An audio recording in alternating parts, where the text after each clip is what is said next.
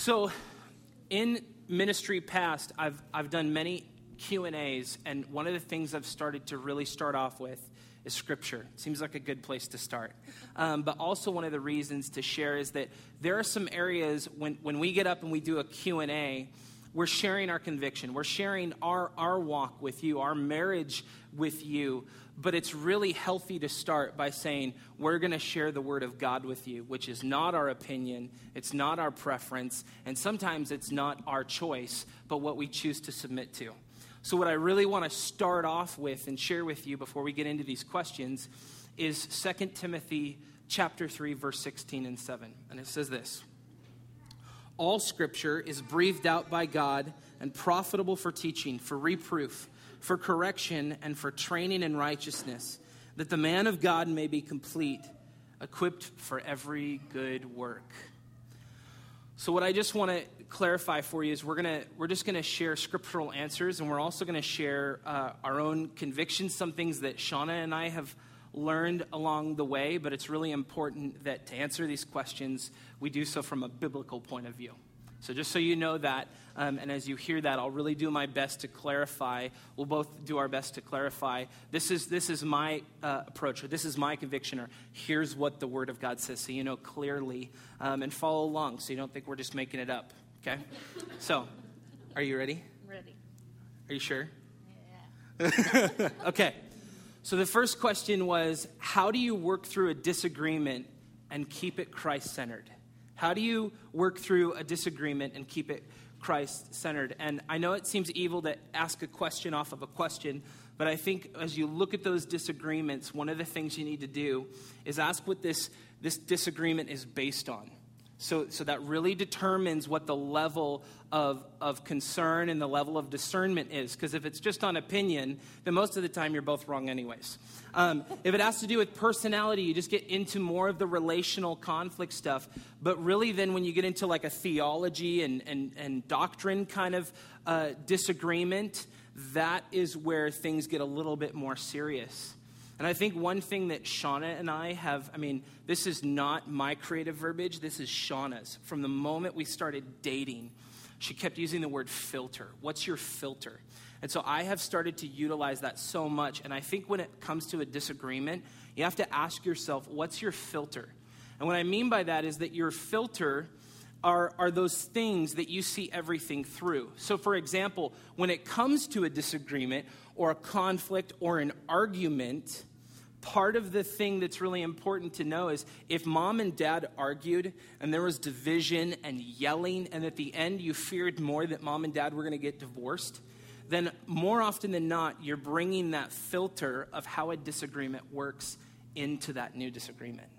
So I think we really need to ask ourselves what am I filtering that through, that disagreement? What am I filtering that through? Because probably if that's the way mom and dad uh, viewed and, and went about disagreements, that's probably how you're going to go through disagreements. And I think another thing, too, is if you yourself are not Christ centered.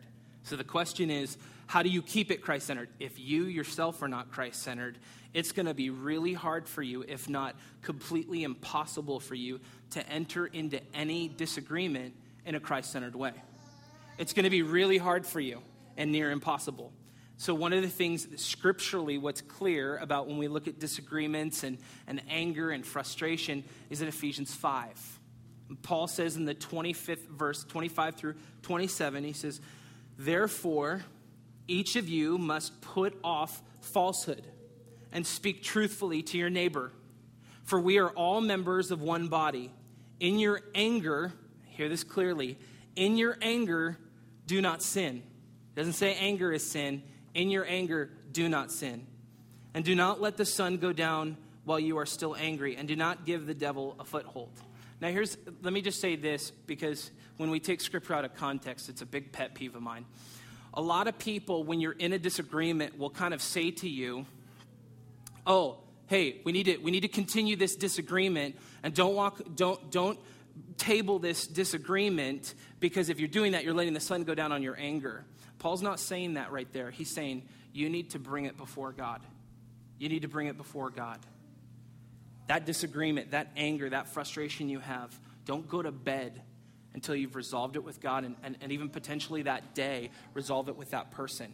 David says in Psalms, he says, I lie awake, concerned of, of my anger that I would bring it before the Lord. He really approached it. So even Paul is saying, listen, really consider your disagreement. But sometimes you can just banter and bicker back and forth, and you can go all night and not sleep, and things can still be bad. Okay? So I think sometimes we there is a health in, in taking a moment to go, okay, let's let's table this. I need to go to God with this. And I think that's a big way to keep it Christ centered. I think too, Paul points out all through Ephesians in chapter four, chapter before, he talks about how when Christ entered the believer's life, life was different. Life became different. He reminds us that. He says, listen, throw off that falsehood. Stop acting as he told the as he told the Corinthians, stop acting merely human. Just stop acting that way. And what he says in verse 20 of chapter 4 is, that's not the way you learned Christ. Remember that that, that old way of living, that's that's not the way you learned Christ. You're called into new life. And so remember in those disagreements to make to see them Christ-centered, to approach them Christ-centered, the greatest thing you can do is humble yourself and model the gospel. Not share it. Listen, I think you need some gospel message here. model it to them. Okay? I think that's really important. So, I think that's a, a big one of keeping it Christ centered. And then, Shauna, you had something. I think another aspect of, of being able to communicate that you're humbling yourself and and modeling the gospel is when you are approaching a disagreement, listen to hear and understand that person. Don't listen to them merely to respond so that you can prove that you're right. And David mentioned earlier that one of his biggest pet peeves is um, taking scripture out of context. This is my my favorite disagreement we've ever had. I think it's so much fun, honestly, to disagree with David. And it was which sounds on the way for me to preach at another church, so we're having this big disagreement. On how many children we're going to have. I'm pregnant with Micah at this point, and I'm like, well, David, Scripture says that that blessed is the man who has a quiver full. That's found in Psalm 127, and you know, a quiver full is is 12 arrows that you would put in in your you know quiver. That's what that's that's referring to, and that just like riled David. He's like, "You are wrong," and I'm gonna you're wrong. And i'm like that's that's fine. Like i can be wrong but tell me why. And I, I approached it in a way to understand and hear what he was saying rather than just being like no you're wrong. How dare you say i'm wrong? So i think that's really important to to listen to hear and understand the person that you're in a disagreement with not to just respond. Hmm. hear and understand not just to respond. So the second question um, that someone had asked is is there redemption in Christ for sexual impurity? Let me just say this really quick to those of you who have walked through that. Yes. Yes, there is redemption. And all of that sin that you have struggled with, that you've carried, can be forgiven. I think a couple things that I really want you to know. The blood of Christ that we see from the cross is too great far too great to be defeated by your sin. Far greater than your sin. Jesus paid a great price on the cross. And in fact, he shed his blood and he gave his life so you could have new life. And so, whatever you're walking through, I think what's really, what I'm starting to understand here too is that there's a difference between, I, I said there's a difference between guilt and conviction. I, I think I want to go a, a little bit further in what I'm learning about identity in Christ is that there's a difference between shame and conviction. And so, for some of you, whether you've walked through struggling with sexual immorality, sexual impurity, for you, maybe there's, there's a level of conviction, which I think conviction draws us closer to God. Shame doesn't. It's this self fulfilling cycle that just says, I'm bad, I'm wrong. And all of a sudden, we internalize this, and it's not even something we bring God into. And so I think it's really important for us to understand conviction leads us to confession, and confession leads us to repentance. So this literally means for the sake of redemption in sexual impurity, that means that you're stopping what you're doing. So repentance is a heart to change what you're doing. Scripture's really clear on sexual impurity. So in 1 Corinthians 6:18, Paul says, "Flee immorality. Every other sin that a man commits is outside the body, but the immoral man sins against his own body." Colossians 3 5, Paul again says, Therefore, consider the members of your earthly body as dead to immorality, impurity, passion, evil desire, and greed, which amounts to idolatry, because you're seeking that above your Creator. And in 1 Thessalonians 4 2 and 2 through 5, it says, For you know what commandments we gave you by the authority of the Lord Jesus. For this is the will of God, your sanctification. That is, that you abstain from sexual immorality, that each of you know how to possess his own vessel in sanctification and honor, not in lustful passion like the Gentiles who do not know God. And so, in all this, Paul really describes that, that those pursuing sexual immorality are outside God. They're outside of relationship with God. And that word immorality, just so we really understand that clearly this morning, church, the Greek word for immorality is por- porneia. So the word means illicit sexual intercourse, fornication, homosexuality, lesbianism, bestiality, and goes further into those. And so, as that Greek word, which means immorality, is clear, that's actually where we get our English word pornography. That is what we've driven it from. And so that, that Greek word is translated for us. We've then taken it into English, made it into our own word pornography. And so you can see there the issue God really desiring us to be holy as He is holy, for us to be set apart. Because all of these things are things that separate us from God. And so here's, here's what I really want to clarify for you. If you are in sexual sin, right now, if you're active in that, of what immorality includes, you need, you need to stop. A follower of Jesus needs to stop.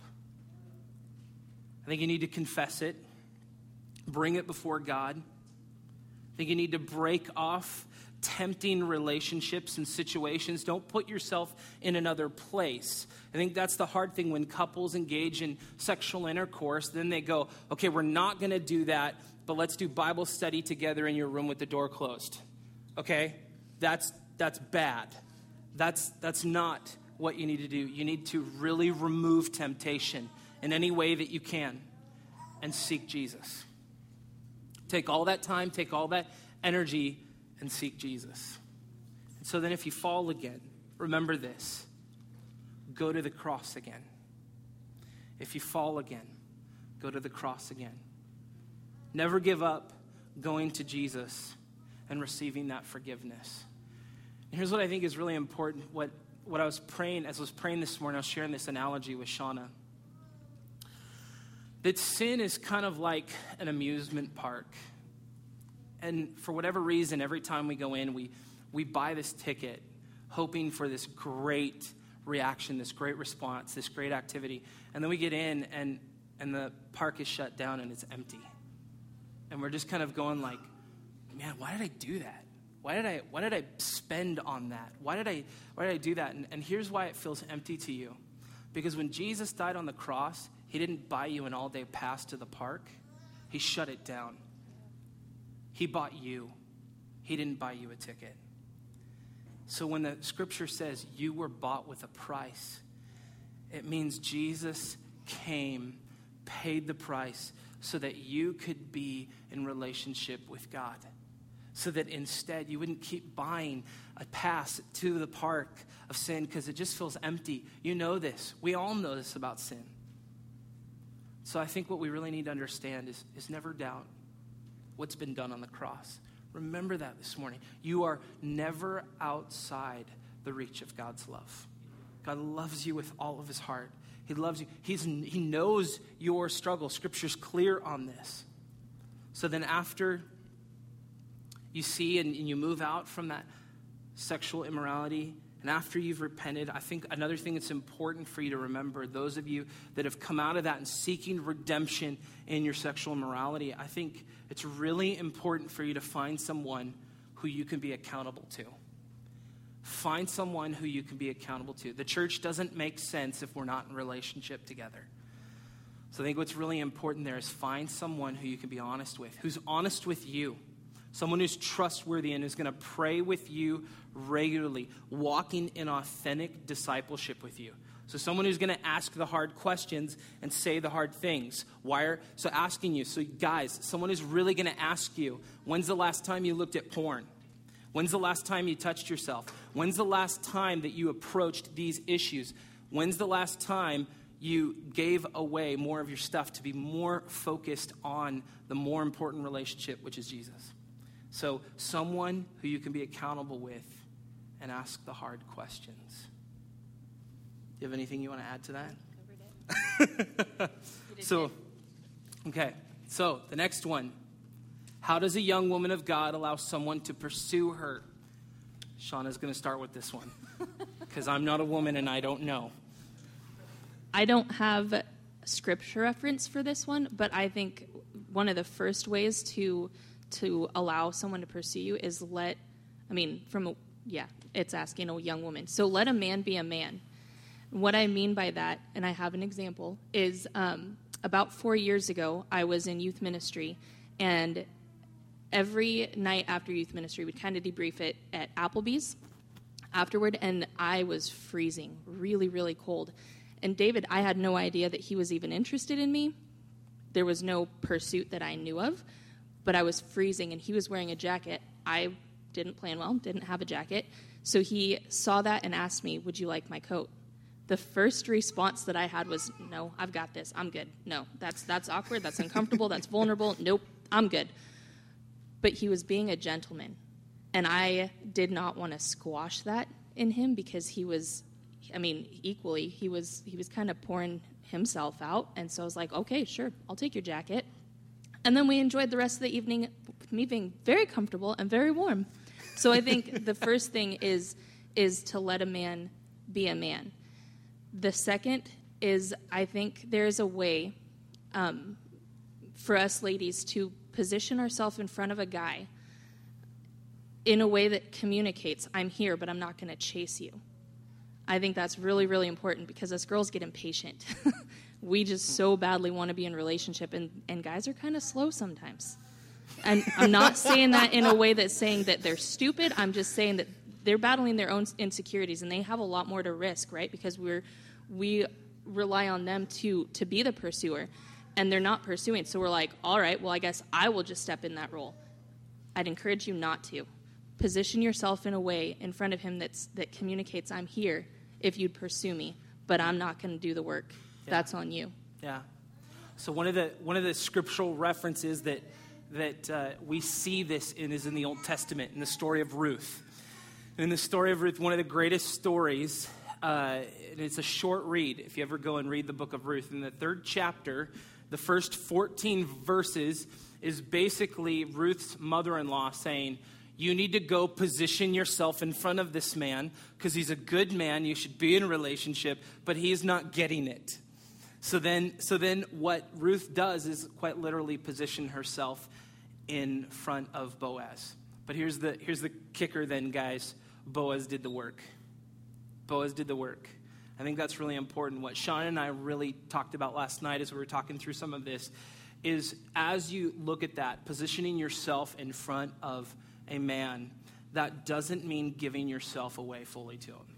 Physically, emotionally, spiritually, that doesn't mean that. So be really, just really understand. I mean, when Shauna and I, uh, I mean, first from giving her my jacket and then uh, spending time with her, getting a chance to go out to lunch with her one on one, she asked a lot of questions. And just continually with her actions, she didn't literally just say, Hey, just so you know, I'm in front of you. um, she didn't do that, but with her actions, she was intentional. Um, but she really made me work for it, just so you know that. Um, so, good, smart woman. Um, a couple other things, again, that, that we kind of talked through is I think it's important, young gals, for you to allow someone to pursue you don't play games in it. Don't play games. uh, be intentional and make it clear. Make it really clear. And I just wrote down three things be in prayer.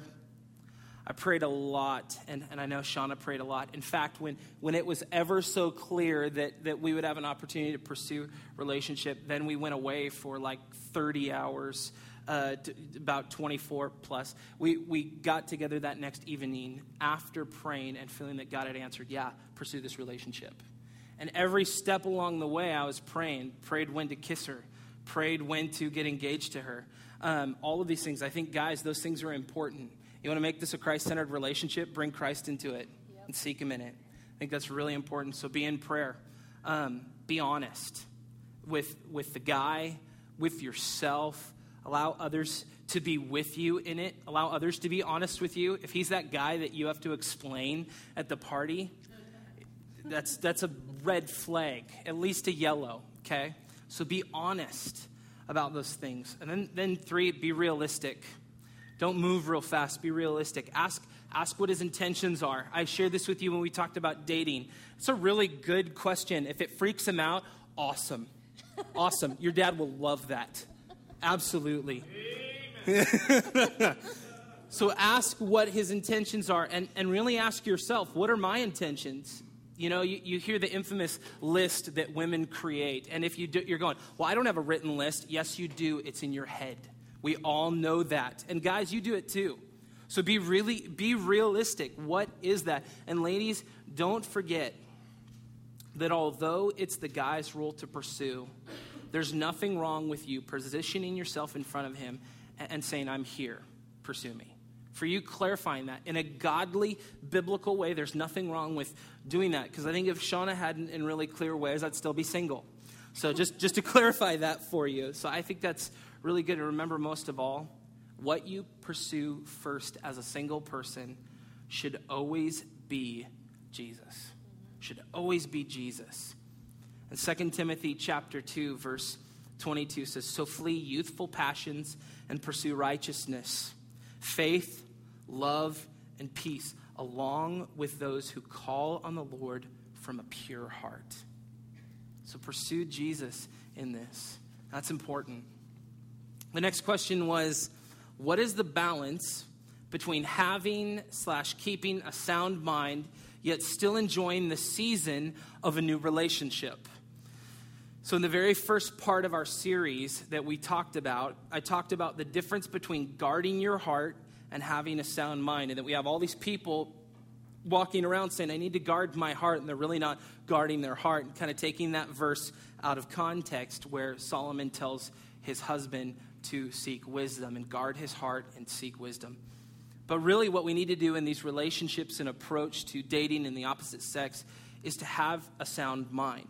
And I use the verse in 1 Peter chapter 5, verse 8. It says, Be sober minded, be watchful. Your adversary, the devil, prowls around like a roaring lion, lion seeking someone to devour. And so I think the problem with dating, what we talked about, is, is that we're always in the market of asking the question, will this work? I mean, you're always asking that question, whether you're intentional or not, and, and it's kind of based on that contract relationship. You know, what, what, what can I get out of it? What can they get out of it? How is this going to work? And I believe it's really important to be sober minded and to guard your minds because from it really flows the intentions and actions. And it really comes down to an alignment issue. Because when we're focused on guarding and fulfilling the desires of our hearts, then we miss the whole idea where Paul says in 1 Corinthians 6 glorify God in our bodies. Glorify God. It's so bringing the glory to God.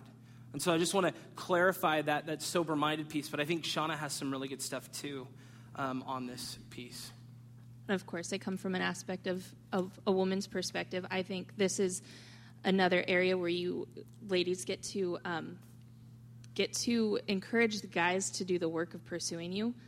Your heart is worth fighting for. Your your heart is worth working for. Don't just give it away to him as soon as you say, you know, you have that DTR defining the relationship moment. You're worth working for. Um, and I think part of that is in keeping a sound mind while enjoying the season of a new relationship, don't plan the wedding as soon as you start dating. I know that it's it's that it feels like it's the promise the promised land, right? You're in this relationship with this awesome godly man, and you're like, oh, sweet Jesus, I've arrived. I get to plan the wedding. I'm going to be married. Don't. Be in the moment that you're in.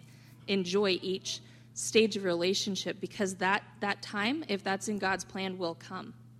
But it's not going to come before his time. So why fret and worry about, about planning the wedding when he hasn't even asked the question? so I think, think that and I think um, let him ask the question before you give answers, especially in the wedding planning. Um, and then to reiterate again, don't play games with him. His heart is equally as important as yours is. I think um, being clear, there's there's nothing wrong. You're you're part of the relationship too. Um, if there's ever a part where where you're kind of in your mind playing a mind movie and it's driving you nuts, and this is like keeping you from everything but a sound mind, ask him questions. If you don't know where the relationship is going, you're in the relationship. Ask him where it's going, where he sees it going. Don't just sit there and go, "Oh, well, I'm a girl, I can't ask that," because that's a point of of pursuing. No, that's not. That's a point of clarification, and both of you have equal right to clarification in the relationship. Um, yeah, I think that sums it up. That's good. That's good. So the next question is. Uh, from 1 Corinthians chapter 7 verse 1 through 7 in the context of marriage is it safe to say sex should not be used as leverage um, so let's let's read uh, the first i'm going to read the first five verses of 1 corinthians 7 it says now concerning the, the matters about which you wrote it is good for a man not to have sexual relations with a woman but because of the temptation to sexual immorality, each man should have his own wife, and each woman her own husband. The husband should give to his wife her conjugal rights, and likewise the wife to her husband. Amen. For the wife, did you not catch that? That's, that's really good. For the wife does not have authority over her own body, but the husband does. Likewise, the husband does not have authority over his own body, but the wife does. Do not deprive one another, except perhaps by agreement for a limited time, that you may devote yourself to prayer. But then come together again so that Satan may not tempt you because of your lack of self control. So, really, the answer is right from Scripture no. Sex should not be used in this way. Not at all. In verse 5, it says, Do not deprive one another, except perhaps by the word agreement. So, ladies, no more saying if you take the trash out, we'll have sex, okay? Okay, because well, let's be honest, it's not always the case, but gals are going to leverage us more than guys because um, we're the ones in more hopes of it. Um, it's just the reality of the way God's created us. So here's why this is also wrong, I think. What, what's a really important clarification because you are called into a marriage covenant, not a marriage contract. We really talked about that. You're called into a marriage covenant, not a marriage contract. In a, in a contract marriage, you exchange something you have for something the other has. Does that sound like leverage to you? Sounds like leverage to me. So that's a contract relationship. But what, what Paul makes it clear in Ephesians 5, and, and God makes it clear all throughout Scripture, is that in a covenant marriage, you give freely all you have and regardless of what the other party gives. So there's no system of like, I, I can do better, you can do better, here's what we do, and, and back and forth. It's a covenant, it's, it's freely given, it's grace. So I think that's really important. I think there's times where, too, there's, there's a lot of miscommunication on this subject, and I think there's some abuse around it, too. Um, not just for the leveraging sake, but because we don't like talking about it. I mean, some of you are uncomfortable just by the fact that I keep using the word sex. But I think we really need to be honest about this. And so here's what I would say to you, married couples. You dating couples, don't you dare do this.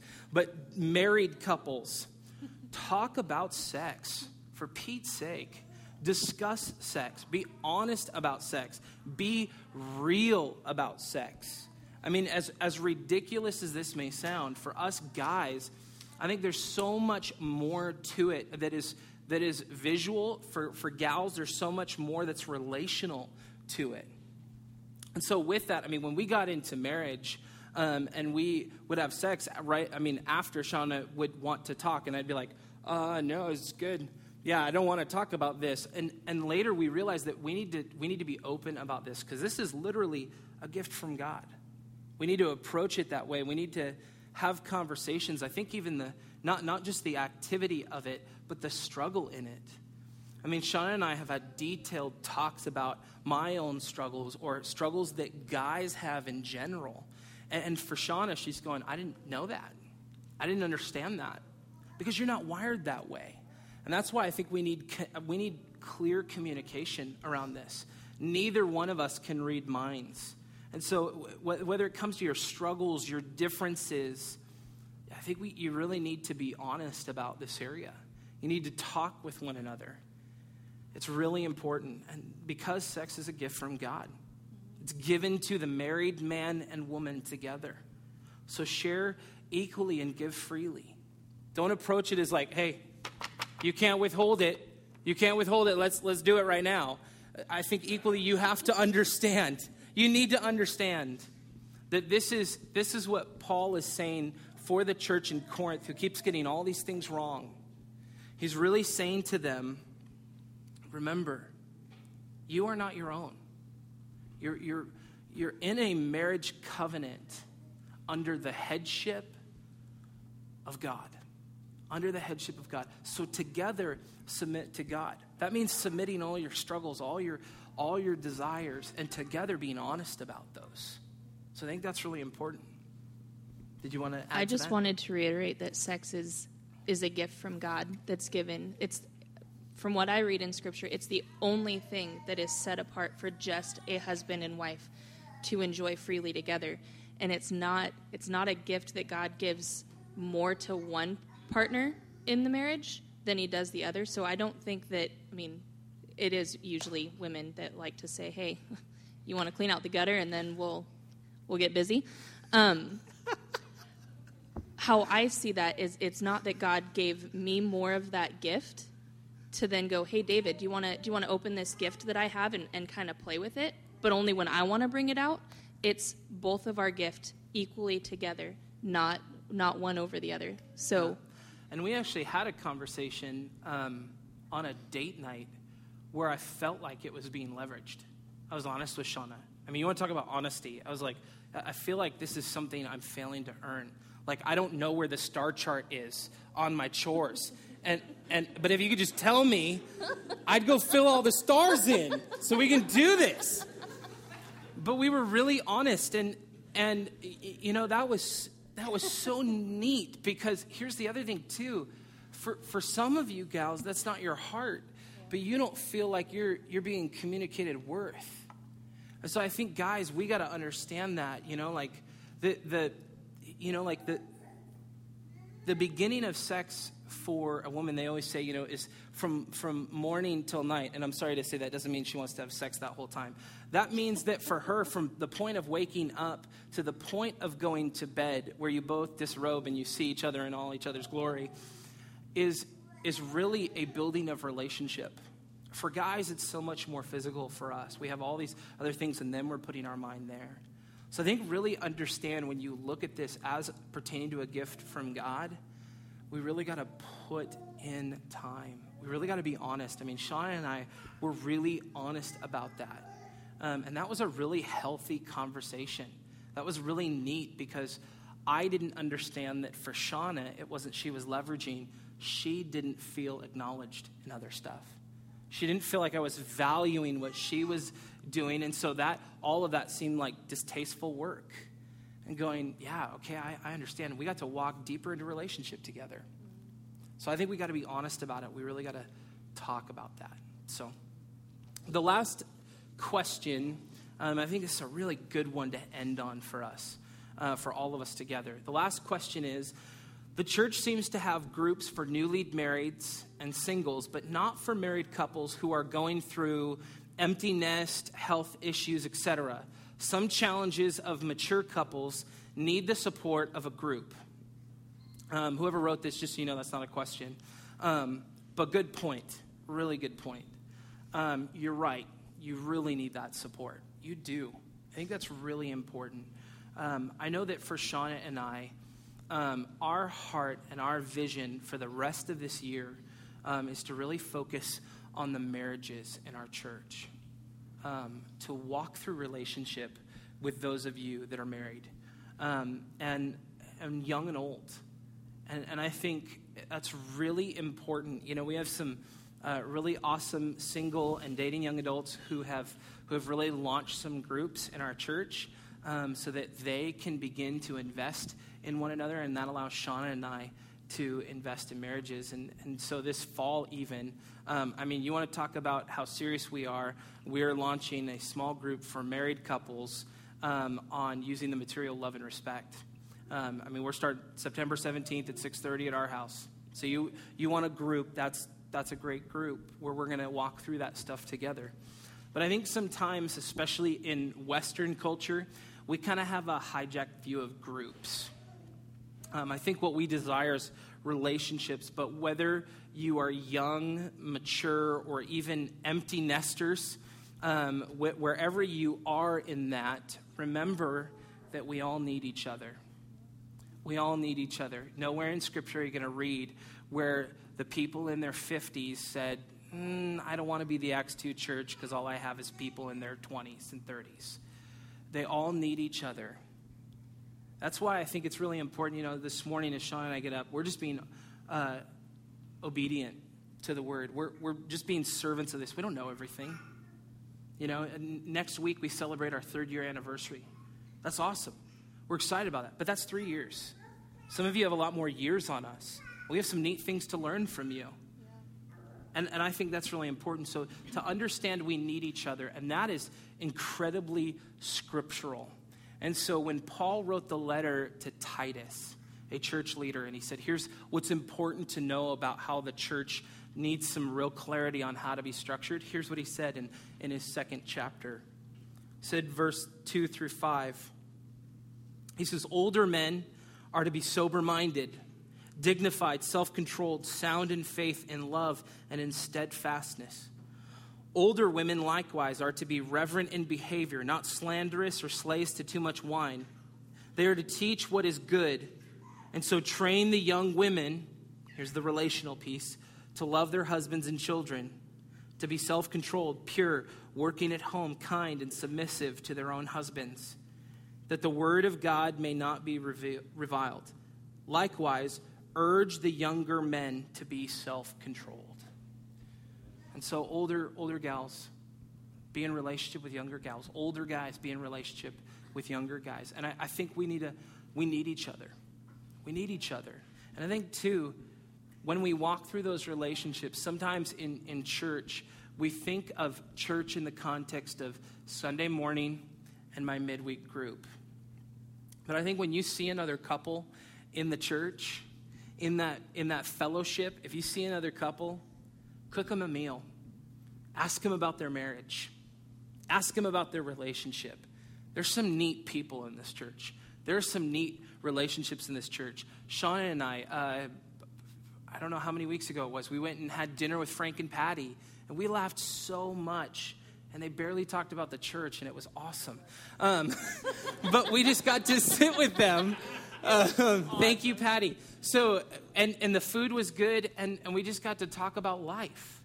I think, and we're way younger than they are. So God bless them for that. I, that sounded worse than I meant it, but what I really meant was was our fellowship wasn't based on age. Yeah. It wasn't. It was based on unity in Christ. So try to stick with me here for a moment.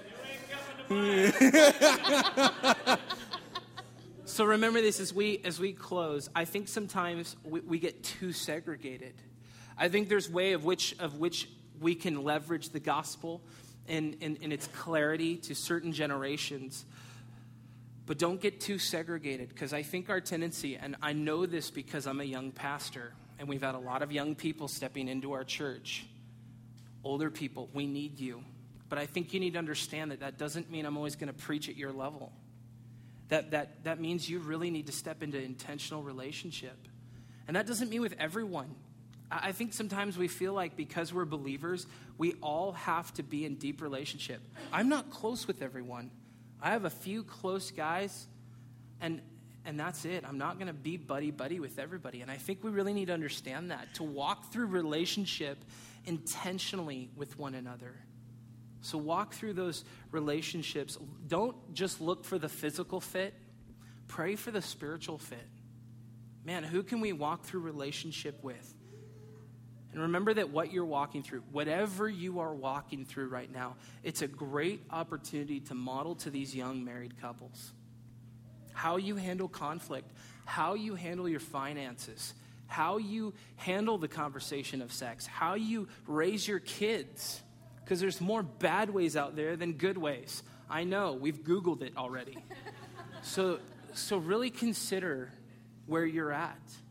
Really consider the opportunity you have to model being the church. Okay? Let's pray.